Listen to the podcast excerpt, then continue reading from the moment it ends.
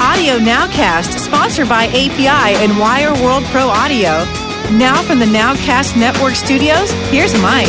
Hey, welcome to the Audio Nowcast. My name is Mike Rodriguez, and before we get going, let me introduce the guys. Over here on my right, we've got the one and only welcome back, Bobby Owsinski. Hey, Mike. Hey, guys. Bobby, it's so good to see you. Missed you. Yeah. Next to him, we've got, well, the man who needs a little personality, Mr. Nick Peck. Hello, Mike. I'm Bobby Polson.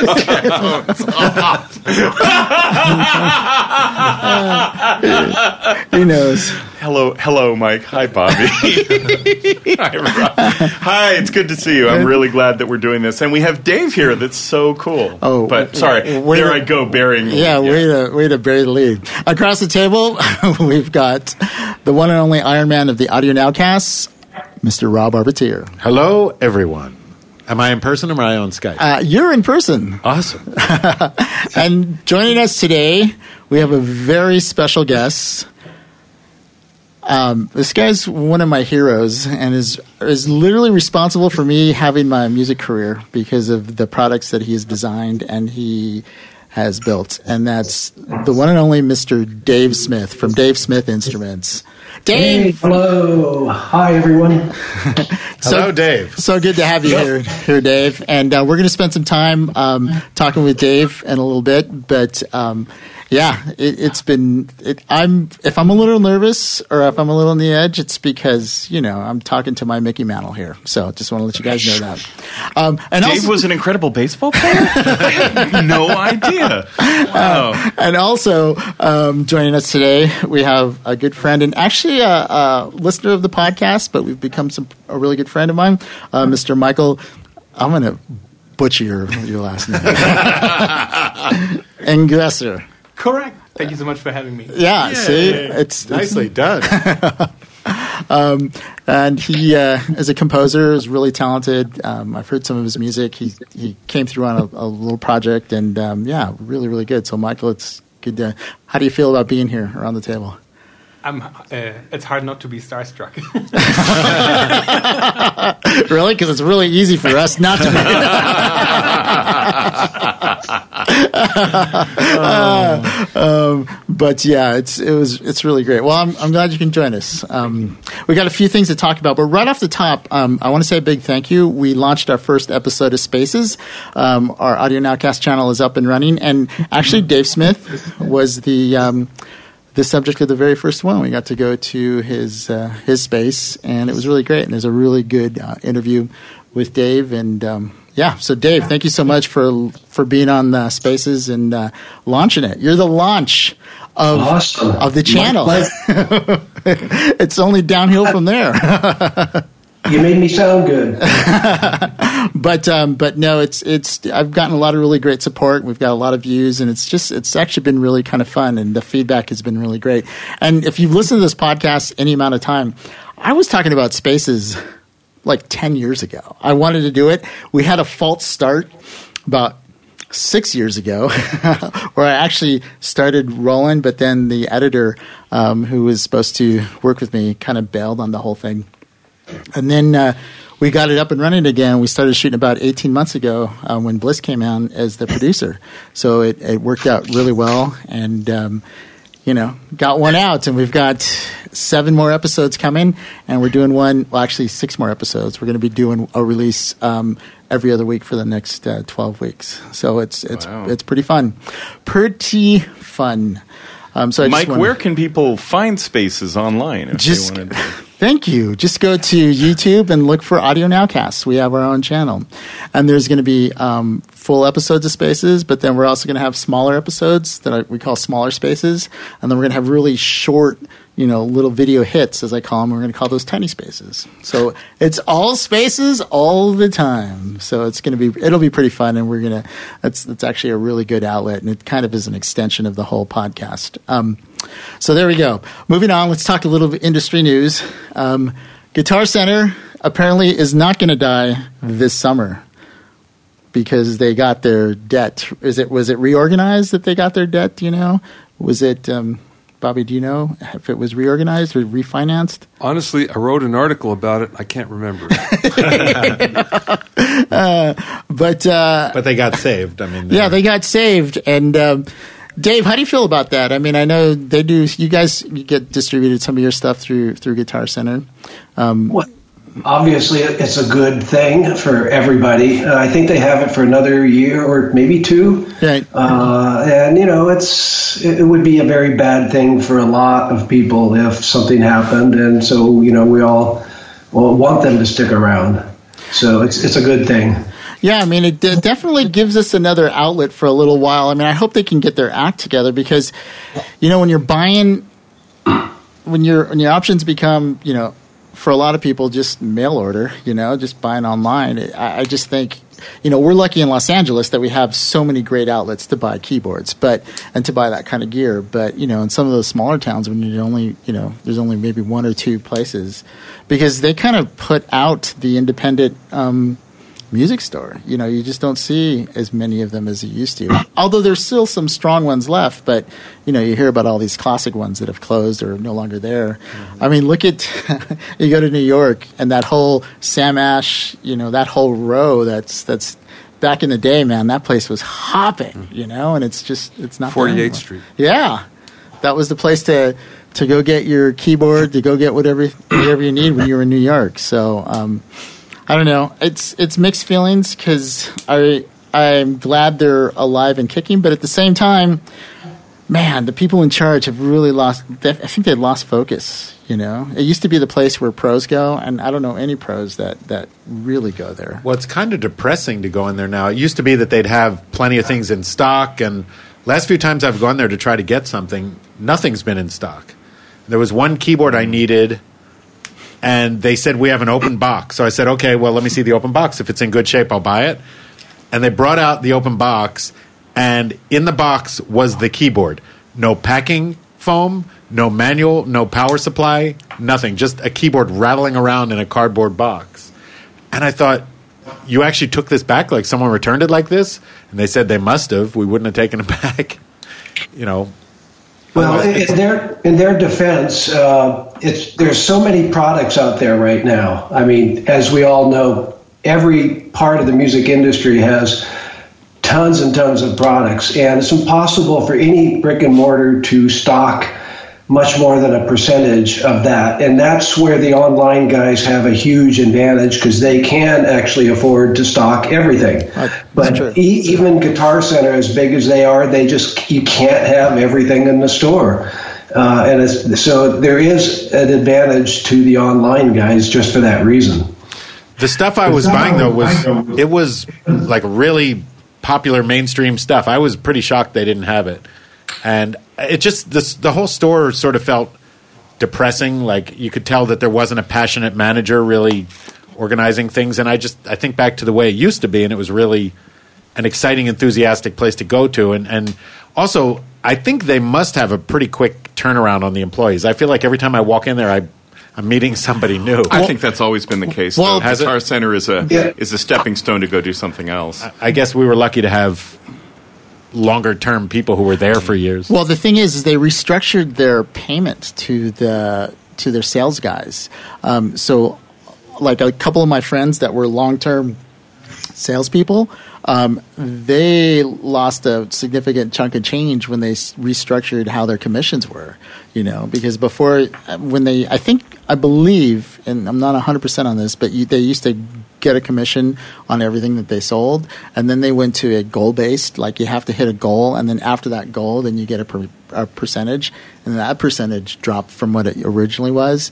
So remember when you could go into Guitar Center and do the whole you know price thing, and you could haggle with the actual salesperson that was across the counter for you. Mm-hmm. You know they don't do that anymore because they're not tied in to the commission directly to that sale. That sale, they may not get any commission off that sale because they haven't hit their, their nut yet, you know? So it's, I think once you take that away, you know, there's, there's a motivation for people not to stick around and you just keep trending people more and more. Well, hopefully the new administration will learn from the mistakes and remember the good stuff? I mean, I you know I like music stores. I like going into a music store. I like playing stuff. I like touching stuff. That's why I'm a big fan of you know keyboards, and I'm a big fan of you know drum sets and things like that. But you know, it's you gotta. I don't know. I, I, why could back in the day we sell all these high end gear, all this expensive equipment, and everybody's making money, and you know now we, you know, it's it's just not the same. Well, I'm sure they suffer from people going into the store to get their to lay their hands on the keyboard, then they order it online. Even if it's a dollar less, they'll order it Yeah. online to save that dollar, and that's obviously hard to compete with. Mike, just to, to clarify for for me and for the viewers who or the listeners who may not know, did they actually declare bankruptcy? Did they did they declare Chapter Eleven? No, no, no, no. But they had a big balloon payment that was due, I see. so they refinanced the balloon, and it bought them some time, basically. And uh, are are they still owned by Bain Capital, Mitt Romney's No, company? no. no. As a matter of fact, uh, Bain um, defaulted. really. So their partner, their partner hedge fund, actually got Bain's uh, share of it in stock. I can't remember the. It begins with an A. I can't remember the name of it, but but now they're the controlling interest. And so there's a new, so there's a different management structure in place. There's a different CEO. It, it's been like that for a few years, structure. actually. Th- This isn't new. This is a couple years yeah. in the making. and and it's way more they're they're more of like a Best Buy than of a music store. I mean that that's their model is is more it's it's not like the old Guitar Center with it's it's all it's like a Best Buy. It's for musical instruments, you know. Um, Avid too. Avid just got a loan, and sort of got bailed out. Really? Yeah, as of today. Wow. Hot off the presses. Hot off the I didn't even know that. Well, that just means they're gonna, you know, split their price pricing even more. Instead of four ways to buy Pro Tools, now there's gonna be like sixteen ways to buy Pro Tools. oh boy, I'm so excited. Oh man. Hey, uh, Dave, I'm curious. When was the last time, or actually, let me rephrase this. Do you ever go into a music store and just kind of check out how they, you know, represent your products or how they sell your products, or have you ever done that through any of the, you know, products that you've released? Um, very rarely, not usually. It's not something I usually want to do. no, I uh, I can't say that I have much experience. I mean, know, once in a while, I'll find myself in a place and I try to get in and out without being recognized and grabbed, and sometimes that works and sometimes it doesn't. But um, uh, but no, I you know it's it's a tough, like I said earlier, it's a tough market, you know, for anybody competing against uh, online sales. And Yeah. the comment earlier about people short timers at Guitar Center, it was the same way in the '80s. You know, anytime some good kid came in and was good at selling stuff at Guitar Center, some manufacturer's rep would come in and grab them, and you know they'd never last very long. It was just, it's always been the nature of the business. If you're good, somebody grabs you, you move on. If you're not, well, then you stay. So it's, The exception exception is Sweetwater. Well, that's online though. Yes, that's true. and and they're in Fort Wayne, you know, so they're not competing with everybody else in L.A. or wherever. So Yeah. Uh, yeah, it's it's a, it's a whole different business model. Sweetwater does obviously we all know they do a great job. It's a great company to work with. So, but they've got you know an advantage. Mm-hmm. They stock everything. Well, I, I hope there's a there's a happy medium. I hope it, it kind of between online and between brick and mortar stores. And there are actually there are some really good stores even in LA that sell like synths and things like that that seem to be thriving. You know, and you still got your like Westlake Pro and you've got Perfect circuit. Perfect It's circuit. Unbelievable.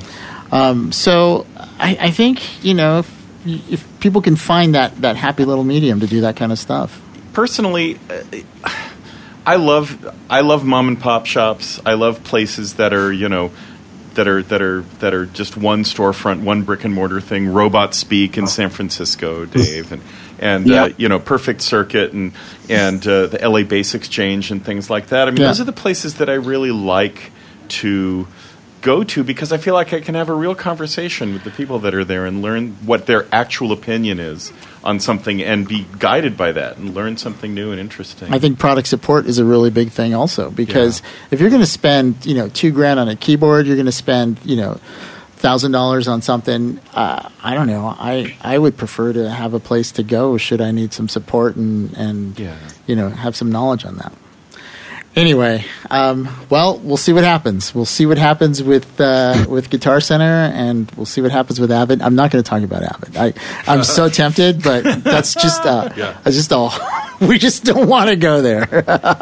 uh, but um, all right, well, let's. Uh, we're going to switch gears, and um, we have Dave Smith here, who um, once again was you know uh, the subject of the first Audio Nowcast Spaces, and it was really an honor to um, interview Dave. And uh, like I said a little bit in the opening, um, I got into electronic music because uh, I actually started in electronic music and synths at my junior college that I was at. Um, we had an EMU rack and we had a sequential circuit sequencer. And it was one of the ones where you had the little dip switches going with the with the whole rack, and I just thought it was magic. And I just remember seeing the sequential circuits on there, and that was like, oh my goodness, that just like it was so foreign and so real. And then the first synthesizer that I actually got to touch was was a Six-Trak, which was a sequential circuit Six-Trak, and that had now it had like the uh, sequencer built into it. And so coming from the little dip switches up there to now having like it built inside the keyboard six tracks. it was like, oh my goodness, this was so it was the coolest thing. And and it just sparked an interest and it just kind of kept me going. And then uh, throughout the years, Dave, we've had like I've had run-ins with you. I was at a I was a guest of Rob at one of your Dave Smith um, um, dinners uh, after NAMM. And uh, so that was kind of fun. And later on, we find out we're talking about it on the podcast, and Joanne saying, "Oh yeah, oh, that was that," you know. And she was there, and Andrew was there, and that was that was kind of fun. And then, uh, you know, a couple of years ago, I have a picture of you and Tom Oberheim and myself from the NAMM show, and that that was like so. Dave, we've crossed path all this, you know, all these years.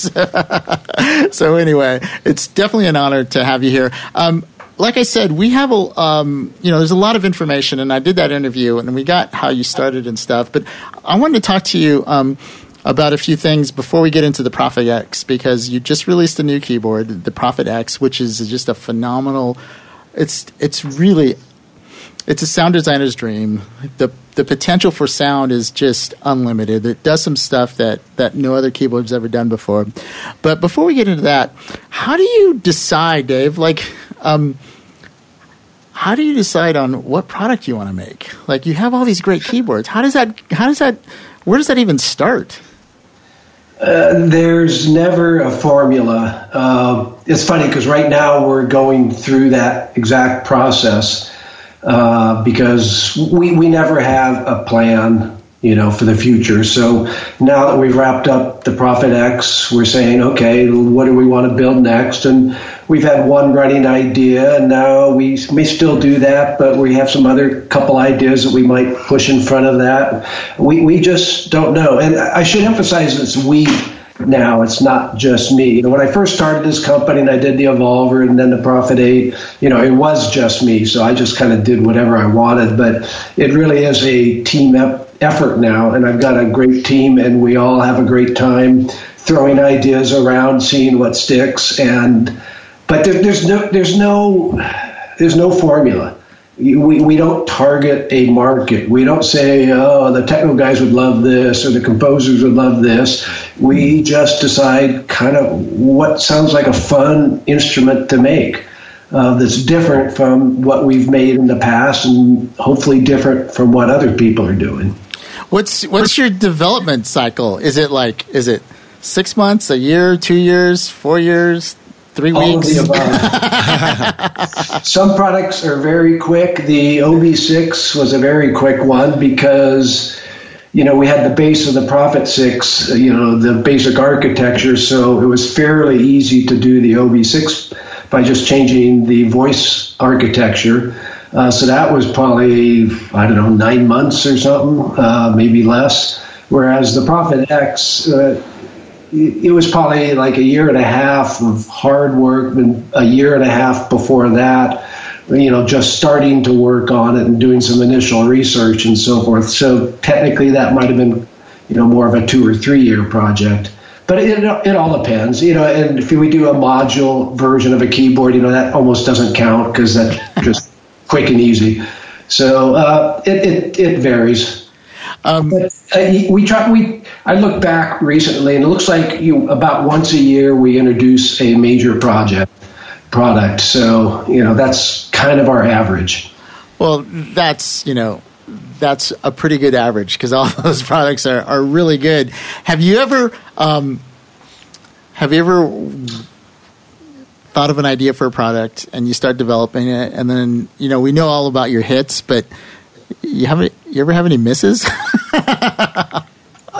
we've had a couple that were I don't know. I guess misses in that you know they.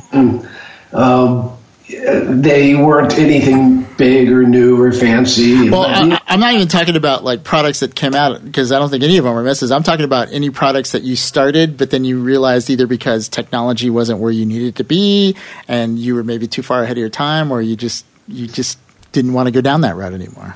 Well, we have changed our minds, but generally it's because a better idea comes along. Mm-hmm.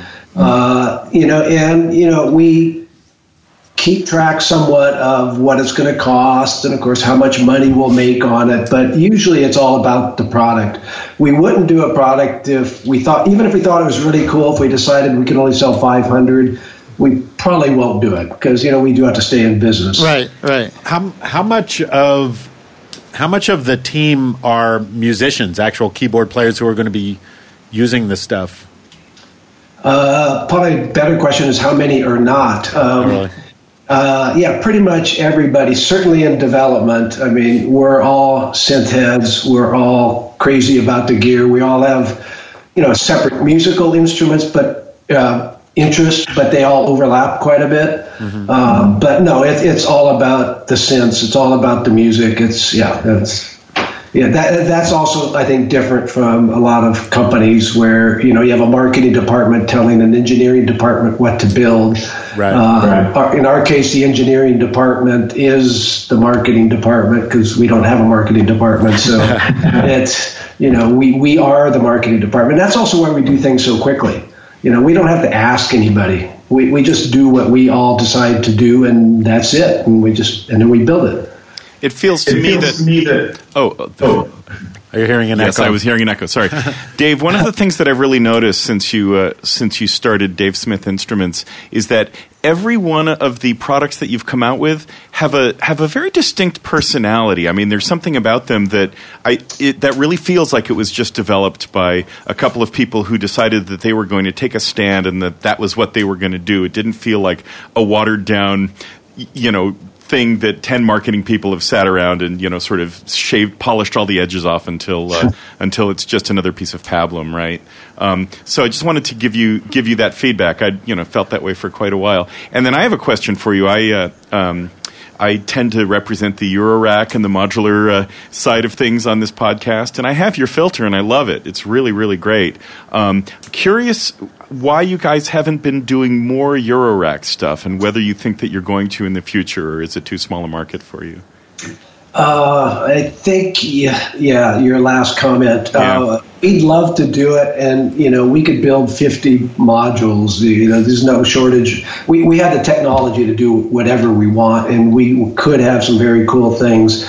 But we, we basically found that it's almost as much work to get a module into production because if you're going to sell a thousand of them, you have to go through all the same steps of right. testing, make sure it's right, getting into production, buying all the parts, you know, the whole thing and then, then we sell it for two hundred dollars, you know, or it gets sold for two hundred dollars in the store. So you know, we sell it for even less. So even if we sell a thousand of them, you know, it's compared to doing one keyboard, uh, which might be a little bit more work or twice as much work. It's just yeah, and we're a small company and we don't want to grow. Uh, I could hire more engineers so we could do all of that in addition to the keyboards, but that's we're not in business to grow. We're in business to have fun crafting interesting new instruments. And your comment about the personality uh, hits it right on the head. And thank you for saying that because that's exactly what we're trying to do and what we've always tried to do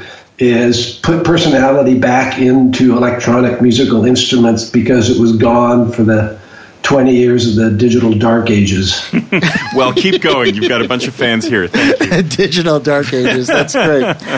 Dave, I got a question. When you are developing a product, how do you um, how do you visualize what it's going to sound like before you have it even have have made it? Like to me, that that's the most interesting thing. Well, there's a lot of magic there. There's a lot of well, some luck. Uh, you know, it's like when I built the Prophet Five. I didn't, you know, I, I hope it sounds good, and it, it did. Uh, you know, and when we built the OB6, well, we designed an SEM voice, so we kind of knew it was going to sound like an Oberheim, and indeed it did. Uh, the technology we use in the Prophet 6, we thought it would kind of have the soul of the Prophet 5, though it would be a little different, and it turned out that way. But you know, we're it's hard to say. It's hard to define. We're we're seasoned engineers. You know, I've been doing this for 45 years. Right. Uh, hardware guys been doing it for a long time. Uh, we kind of know how to do things, so we don't really stress over how is this going to sound. We just can kind of usually just let's just do it. You know, this is what it's going to do. We're pretty sure this is how it's going to sound, uh, and, and, everybody's that way. You know, Andrew. I mean, you know all the guys. Right. You know, we kind of have an idea that if we build a filter that's kind of like this, it's probably going to sound good, but you never know exactly what it's going to sound like until you build it because every every circuit's going to be a little bit different. Do you do you have a do you have like a first sound moment where you actually hear something for the first time? Do you, oh yeah. Do you remember those?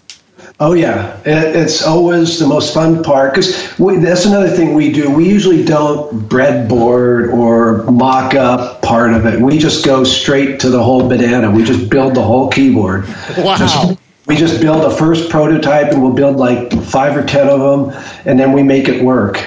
And there's always this magic moment the first time we get sound out of it. We get enough of the software working, we get the hardware working well enough that the first sound comes out and it's just always a magical moment. Wow.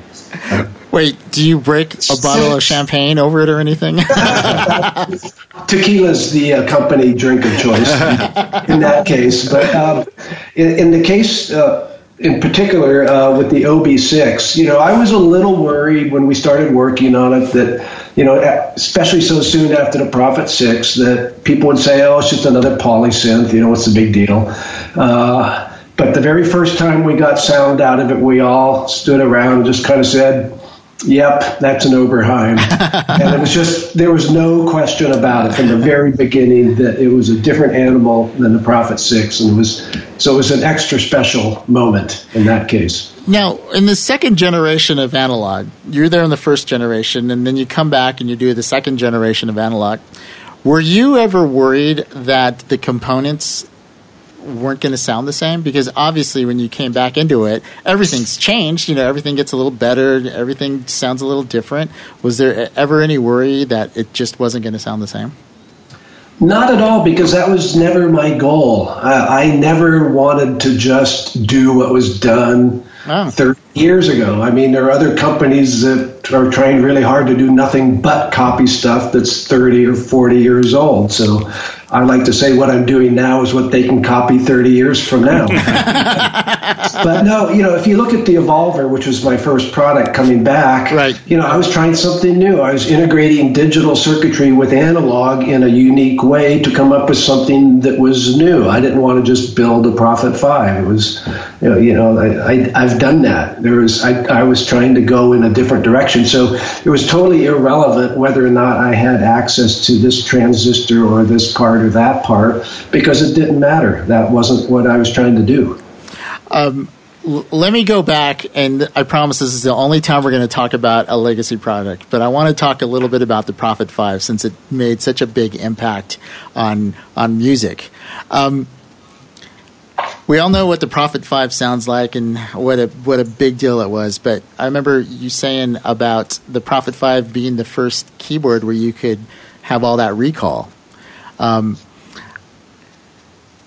how how crazy was it for you to develop that the recall at that time? I mean was that like were you worried that it was going to work or it wasn't going to work? I mean that just to me that's a really big moment in in synth history because that really makes a lot of things work further down the road.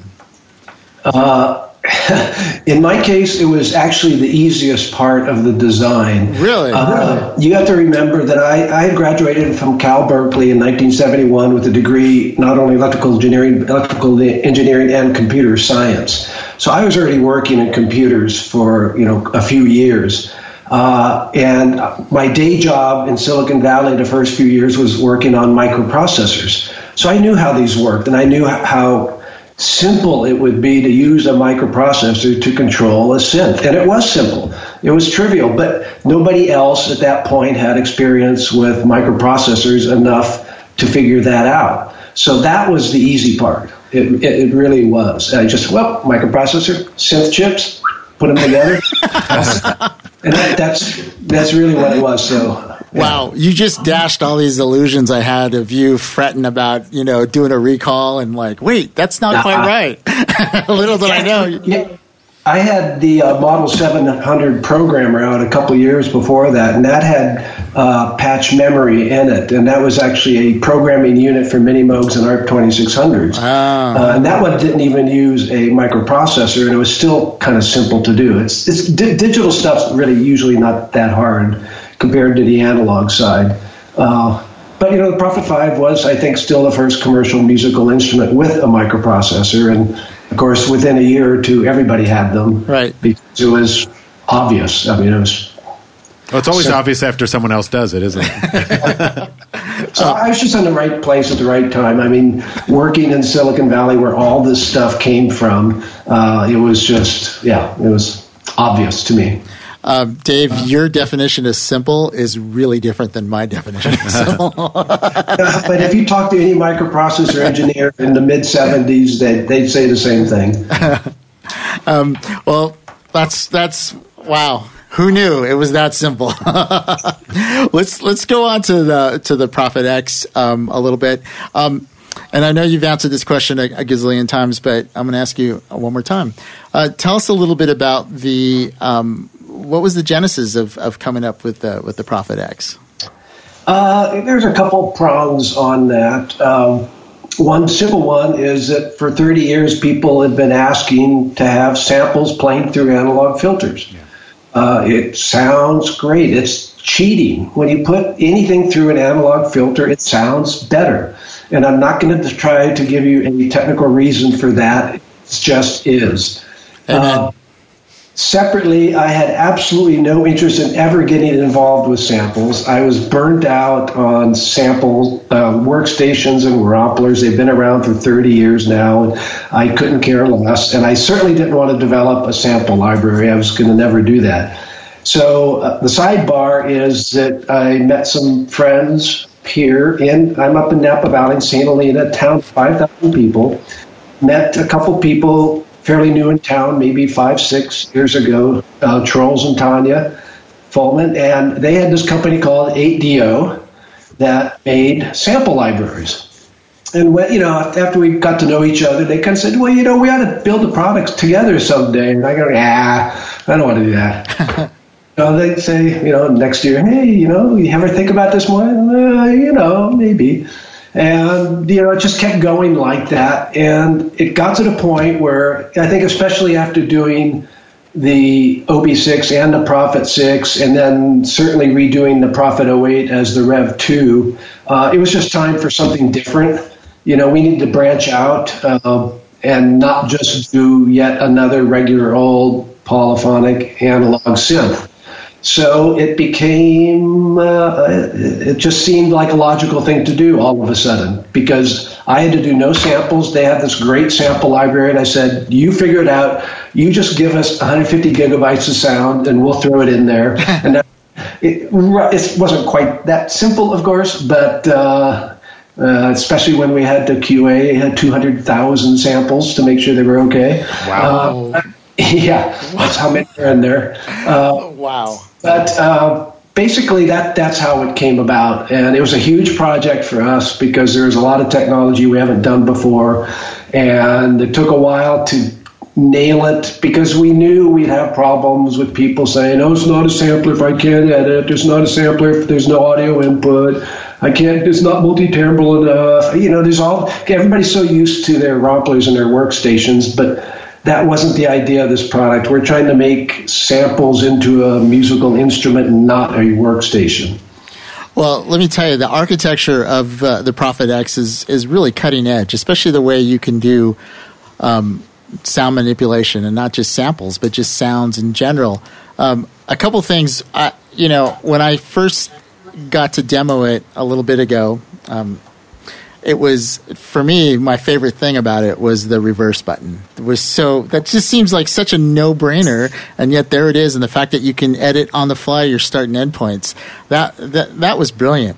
But at the Prophet uh, X launch party, when you started talking about using sounds as modulation as modulators, Yes. that blew my mind. Can you explain just a little bit because you do a far better job than I could ever do on on that whole aspect of it? Well, a lot of our products have a fairly deep mod matrix where it's really simple to get any source to go to any destination and you just dial up how much of it you want. So, among the sources on the Prophet X are the samples. So, one of my favorite tricks, I might have done it when you were watching, is to turn off all the oscillators, have a sine wave on on one of the oscillators, and then modulate it at an audio rate from like a choir patch. And so you basically amplitude modulated it. And it's just an awesome effect because you hear the choir, but not really. And it's just, it's kind of spooky.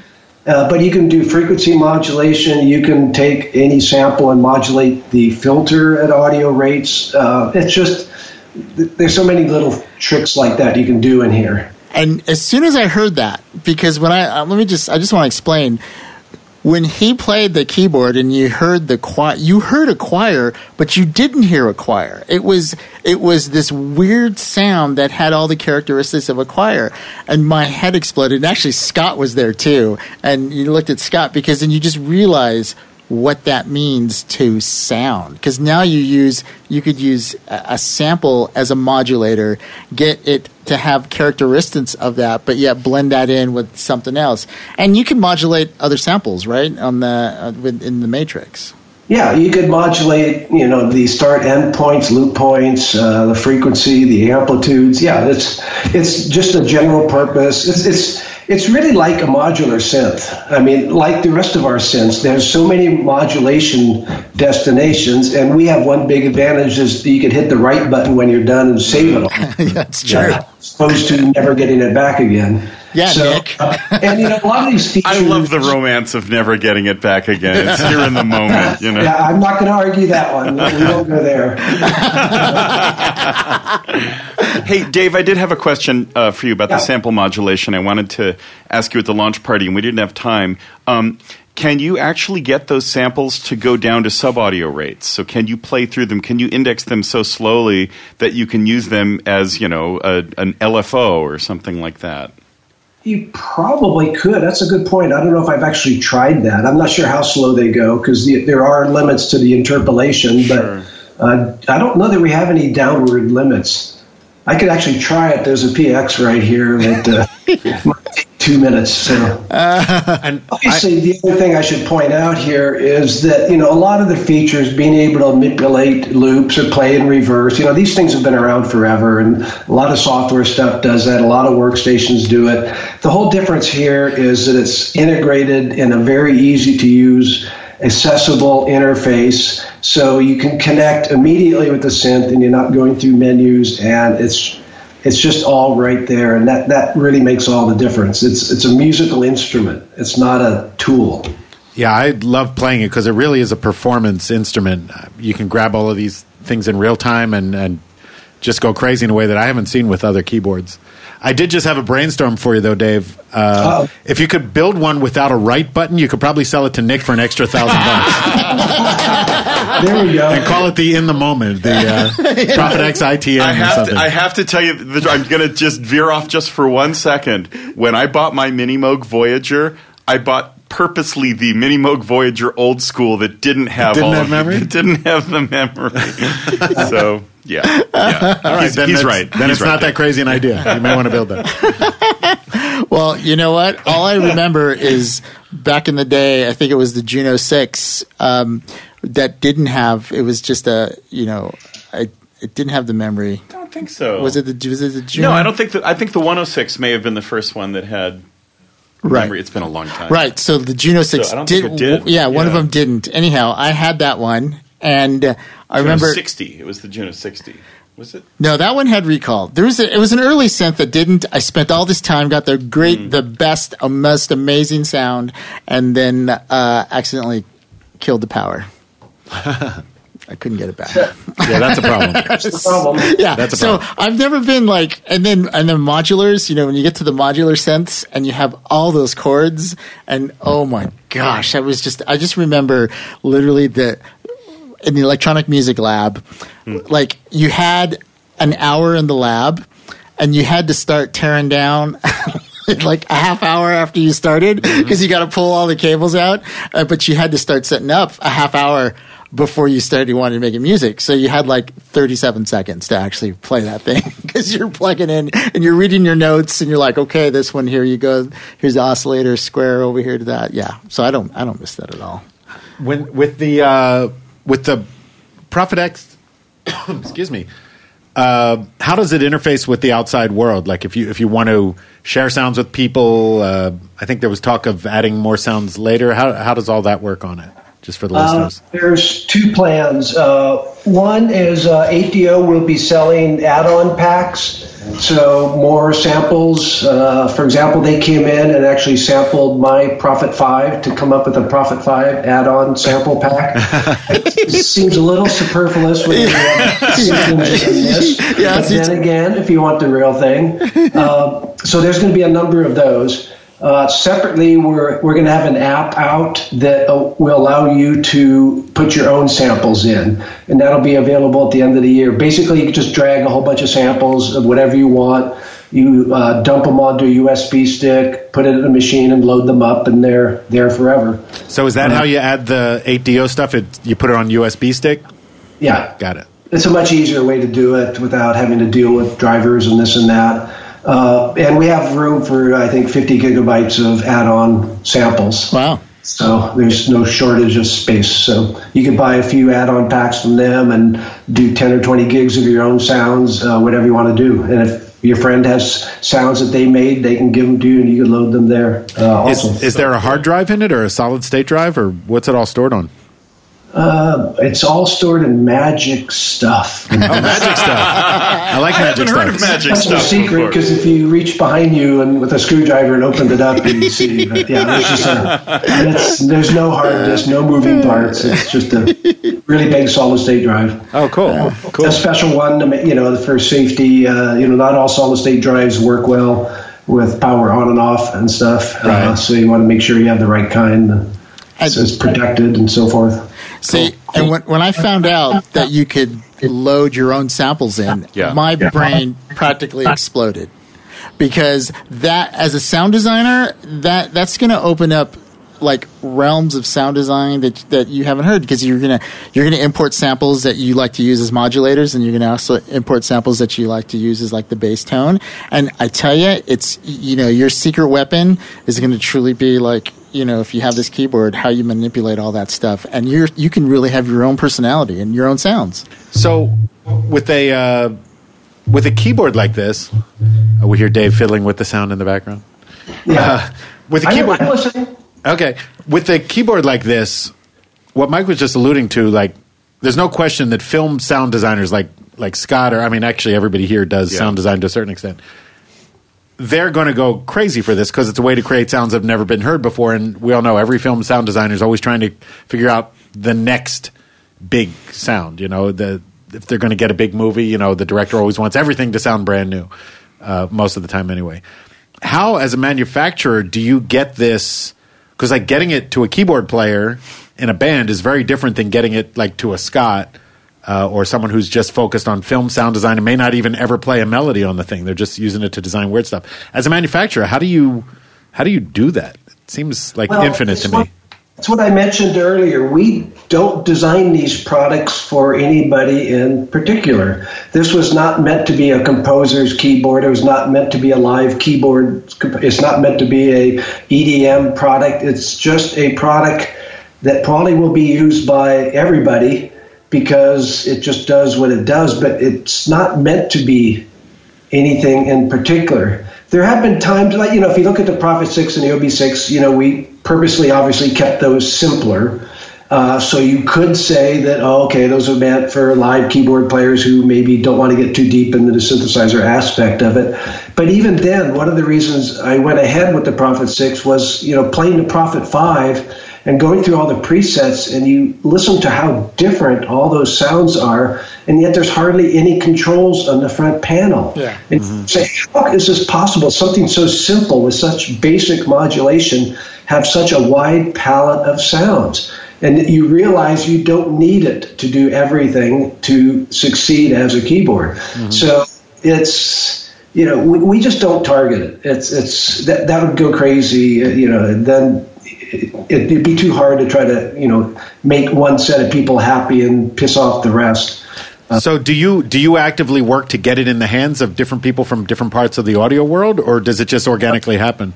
We, we just build the unit and at some point we have to start making sounds for them and then we send them out to different types of people to make the factory presets. Gotcha. but before then and of course as soon as they get it they all have their own oh you should do this and why didn't you do this? Of course. should have done that and it's all different depending on what their uh, musical background is. But no we don't take input. We don't ask people ahead of time what we should do. Because they don't you know people don't generally know what technology is available what varieties of things we can do at what cost and what sound and so you know we have to do it and then either people like it or they don't Hey, uh, Dave, you have a is your Prophet X up and running? Can you can you demo a, a little bit of that modulation there? Is that is that possible? I know we're on Skype, but well you know it'll take me a couple minutes to let's see hey, we'll talk amongst ourselves if we have to. Well, I can. I don't know how well you'll hear it because the speakers are facing the same direction. Uh, It actually sounds pretty good. Yeah, I mean, it- we can can hear. hear it. it? Yeah, it doesn't sound bad at all. That's why I even mentioned it. uh, did that. Do that.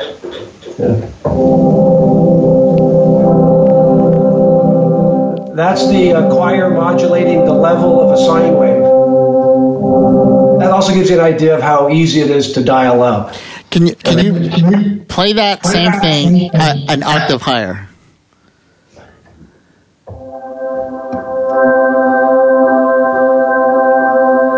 Like that? Yeah, because it, it comes across that the higher register comes across because that that sound that has the choir characteristics, but that's just a sound a sine wave, right? We're listening to a sine wave. But That- see, the fun thing is now I can go in and I can mix in some of the actual choir. The Simpsons. and you know just that easily you get a completely different sound and of course you can modulate that level so it comes in and out with Yeah, yeah. you, you know there's no end It was at that moment my head exploded um, because then it's just like wow. And what really was great was at the demo, and you saw a little bit on the on the video. You see Eric Persing was there, and you saw Scott there, and like everybody, like it hits everybody at the same time. Like what that means, how huge that is. See, Mike's a hard guy to uh, make hats for because his head keeps exploding. I was going to say that two or three times so far Yeah, and it grows back though. It's Hey, amazing. Well, I, I I'm a fanboy. Okay? He is a fanboy. He is a fanboy. I, every, every time you say that, I just I picture Michael Ironside in Scanners. well, uh, you know what, Dave? I, I think it, it's it's truly a, an iconic um, instrument. I mean, it's truly going to do like it's going to hit a lot of different markets. It's going to mean a lot to a lot of different people. I mean, right off the bat, though, sound designers are going to just go bananas for this because of just the, the potential. And Uh, it's officially out there, right? It's shipping and We have been shipping for a week and a half, I think. So yeah, very nice. it's real. It's real. and I, it looks like you're getting really good feedback. I see a lot of really good things that are uh, being posted online. So it looks like it's it's starting off pretty good. We hope. I mean, you never know until you've been shipping it for three or four months because you know at at first you can ship a lot of almost anything, but uh, we, we we have good feelings about it. Put it that way.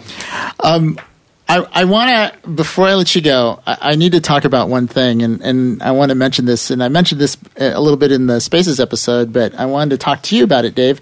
And that's you know, Dave was really um, the moving force behind MIDI. He brought all these manufacturers together. Yeah. He talked to everybody, um, got them all speaking MIDI, and thank you. I just want to say on behalf of musicians all over the place, thank you, Dave. But um, now you see that they're um, doing MPE with MIDI, kind of an add-on to MIDI, um, which I think is. And it's kind of like MIDI within MIDI, you know, the way the way it works to add the uh, um, the polyphonic expression. Um, do you uh, were you aware of that? Did you have any any? Did anybody talk to you about that? I mean, did you have any involvement of that, or is it just you know that's uh, on to another other people doing that kind of stuff? Uh, well, the easy question, first part, I had nothing to do with it. Certainly heard it was going on, and it was interesting to actually see it get done. And you know, that's kind of the beauty of MIDI is here it is, 35 years later, and they, and they were able to add a protocol to it. Yeah. It, just like that, it wasn't there before, now it's there, but it's still MIDI. So uh, no, it, it's cool. It's one of those. You know, we haven't implemented it yet, and we're starting to get slowly a few more requests for it because it's still fairly specialized. You know, there's a lot of talk about the alternate controller side of things, and it's a fun thing to play with. But you know, realistically speaking, most people are playing the regular old black and white. So uh, it's you know, it's kind of like you know, we get features like that that people ask about for years, and then sometimes eventually we do it. Uh, alternate tuning was one of those. You know, a handful of people kept asking, "Oh, can we do alternate tunings, different scales? We really need it. We really need it." And eventually we did it. And once you do it once, then you can start putting it in all your products going forward. And I imagine, imagine MPE will be similar. You know, at some point we'll just okay, now's a good time. We'll implement it in this product, and once it's in that product, then we can start putting it in the others.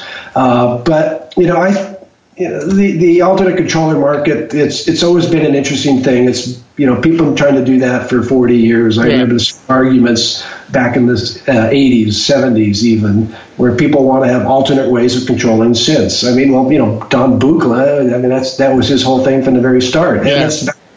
uh, but it's not necessarily valid for most people who play synths. Most people want to play a black and white, and uh, so it's somewhat risky to go out there and try to develop an alternate controller that you'll like because you made it, and maybe a few other people will like, but.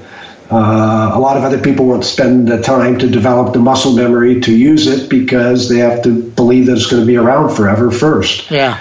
Uh, whereas the black and whites have obviously been around for a few hundred years and will be, so you're, you're pretty safe developing muscle memory on that. Yeah. And things like wheels have been around for 45 years now, so you know you, you can feel safe that those will be around.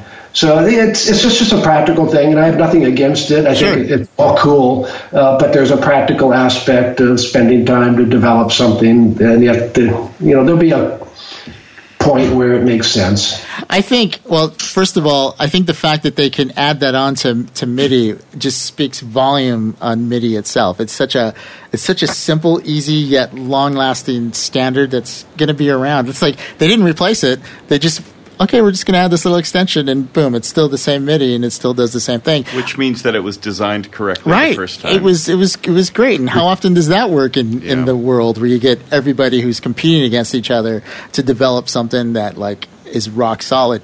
But um, I think the market, though, I think especially with uh, MPE, I think the controller market for things other than musical instruments is going to really take advantage of that because you know show control systems that use MIDI right now for for lighting and things like that. Just I, I think you're going to see some really cool stuff coming down down the pipe that. Uh, isn't necessarily music related because Dave's you know you're right Dave on the on the alternate you know controllers because they're not inexpensive you know even a Roli you know compared to a normal controller is is It's because they can't make very many of them, and so therefore the cost of development is very high. Yeah, Right? it, it, yeah. Last thing, Dave, and then then I'll let you go. I promise. Um, I, I noticed that if you look at your your your projects and you look at what you've um, worked on throughout the year, uh, you work closely with a lot of people that you know other people would consider your your competition. You know, with you know Tom Oberheim and with Roger Linn and and how how's that? Have you guys just been buddies this whole time? And you you know you just kind of you know, is it friendly competition? Do you go out and have dinner? I mean, how is are you? You know, it just seems like you guys all get along really well. Well, that's always been the case. I mean, and those two I met in the 70s. I think I probably met Kakehashi, the founder of Roland, probably around the same time, late 70s. And uh, it was a small industry back then, and we were all vicious competitors, but we were all friends to, with each other. We at NAMM shows we'd go out for a drink, or we, you know, it was it, it was it's always been like that. So it's even though back then we were definitely mortal enemies with Oberheim, uh, because they were the first ones to come after us. Uh, but at the same time, you know, I'd run into Tom and we'd talk about whatever, and uh, you know, it was it was friendly at that level. So since I've known both of them for so long, uh, you know, it was easy to do projects with them, especially now since uh, you know they're both doing their own thing, and you know neither one of them would have done something like what we're doing, what we did with them uh, at the time. So it made perfectly good sense for them, and you know it was uh, interesting working together with them because you know we're both used to doing our own things, and so there were some compromises and some. Uh, uh, things we had to get through to get the products out, but uh, it was worthwhile in both cases because they're both highly unique and uh, it, uh, it was, they were great partnerships. But you know, we're in a different place now than we were obviously in the Right. late seventies. I thought that your approach to uh, decision making through naked mud wrestling was definitely that was not something I'd seen before. That was pretty interesting. Now there's a visual.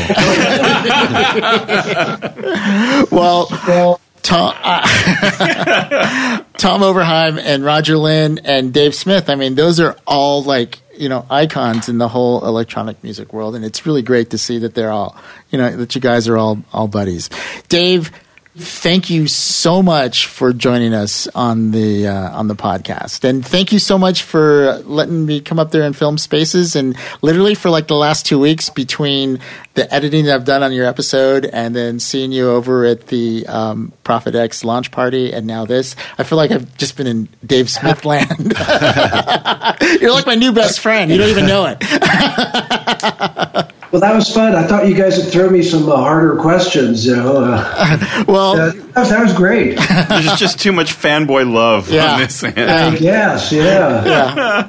We need some haters in there. I don't think you're going to find any of those at this table. and, and well, I did stay away from the "What's your favorite product?" question that probably everybody asks you, and and I know what your answer is because I asked you the first time. Yeah, you know what my answer is. Remember? I do remember. What was his answer? You gonna leave us hanging? Yeah, I'll just leave you hanging. Oh, He doesn't have a favorite product. There you go. Well, it's the what I the comment is that it's like picking your favorite child. oh, that's usually easy. There there is. Uh, anyhow, my favorite is usually whatever I just got done or whatever I'm working on now. But you know, it's really hard because there's a lot to pick from, and they're all awesome in their own ways. You know, some are more awesome and some are less awesome, I guess. But uh, Do you have one of everything you've ever created? no, far from it. Really? No, I I have very few sequential products. Uh, um, I have probably three or four, and I, I don't even know if I have. Might have everything that DSI has made, hmm. or most of them. But no, I don't have all the old stuff. I don't have a Pro One. Oh, I don't wow. have the old sequencer or programmer. I don't have a Six-Trak. I don't have a Prophet 600. I I'll don't trade you my Pro One for a Prophet X. have, you would. yeah.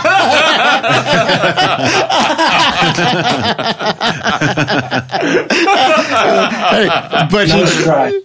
nice try. but he does have a Prophet 10, and and those are those were rare, man, to get to even touch that, to even Mm-hmm. see that. So that was pretty cool. Well, once again, Dave, thank you so much for joining us uh, on the podcast, and uh, hope nothing but success. And uh, you're going to sell a gazillion of those boards because they're pretty darn awesome. Hey. Before we leave, um, really quick, uh, Rob, are you uh, working on anything you can talk about? Anything fun and exciting? Um, well, the same thing as last time. I could sort of half talk about it. I'm working on uh, another non-visual production station, uh, which you can guess what that's for. Uh, and it's come a long way, and it's been really interesting because I've been sort of reevaluating sound libraries from scratch because we've been using sort of the same manufacturers and the same li- sound libraries for a really long time. We're branching out now. I've actually been exploring FL Studio Nice. uh, which is something that I know other people have been using for 20 years, but it was new for us. So it's sort of it's really reinvigorating uh, working with entirely new arsenals of sounds, uh, some new software. Once everything's done, I'll, I'll talk more about what the system ended up being because, as I've said before, anything you create that can be anything that you can do non-visually, it means that sighted uh, users can do can work that much more efficiently too. If you don't have to look at your tools while you're using them, it's a lot more efficient. So. I'm about three quarters through building this whole new system, and when it's done, I'll talk about it a little more because I plan to use the identical system for myself. Great, Michael. You haven't you haven't said anything, man. How how are you enjoying your uh, your podcast? I'm loving it. we'll have to have you back so that we can uh, have some much longer conversations with you about your composition and you. you know all of that. Uh, Nick, you working on anything that you can talk about? I just spent the entire day moving my studio, and Wow. there is it, it's i was telling rob it is just so shocking to say oh that's right i forgot that i bought that 20 years ago and the only thing i could think of the whole time that i was moving my hammond and my leslie and my clavinet and my two wurlitzers and my rhodes Oh, that's heavy stuff. why was I not a flute player? Oh my God, why was I not a flute player? I had to pick the hardest thing you could do 1970s electromechanical keyboards, and I have to, I, I, I, I ought to have my head examined. Yikes. So, Wow. yeah. So my, my back is a little sore right Well, now. thank you for joining us. Absolutely. Bobby. How about you? Anything uh, you want to? The, the same as last time. A few courses, uh, new courses, and a new book, and things like that. Hey, it was fun being on your podcast. By the way, I, I listened to Again. That. Yeah, Again. That was really Yeah, that was really time. good. Yeah. Although I, I would have a, a better answer to uh, changes on these last uh, years, the four years. Um, when you asked me that question, so Ah. you're gonna have to have me on a third time, and I'll, Uh, I'll answer it. that can be done. Keep having him on until he gets it right. And you, Mike? Uh, I'm working on more episodes of Spaces. I'm in Spaces mode right now, um, and I'm also working on uh, this keyboard here, getting to know it. This Prophet X that's here because uh, I'm going to do a little something. I'm doing a little video on your Prophet X, Dave. Just want to let you know. Awesome. Um, and uh, uh, so it's it's fun. It's fun to get to know that keyboard. I, I can't. Maybe I can, but just tell you how the potential for sound creation on that. It's just so. It's just. It's I amazing. think you've told this. already. I know. I And know. It, it really is a, a player's keyboard. At the launch party, I sat at it. It must have been half hour, forty five minutes, just going Yeah. through the sounds I'm playing because it, it's so it's so responsive and it, it just it, you're really in the moment exploring new sounds that you've never combined before. Even if you're just combining samples uh, Yeah. with synth voices in a way you've never done it before, it's just it's a really inspirational, fun, Yep. fun instrument to play. Um, but I also want to mention that um, Dave, you've got some great people that work with you. you That know, is true. Andrew and Joanne. I cannot say enough good things about those those people. They are so just genuine and they're so nice and and um, and then when I went to visit you in your office and all the guys that were there, everybody was smiling. You, you really um, have a, a the just the temperature of the room is just perfect. I mean, everybody seemed to be happy, and You know, uh, I'd It love might be the tequila. that might be a factor. But it, it really is. You, you said there is a good atmosphere there, and you have some really good people. So I got I want to give them a shout out. Um, Thank you.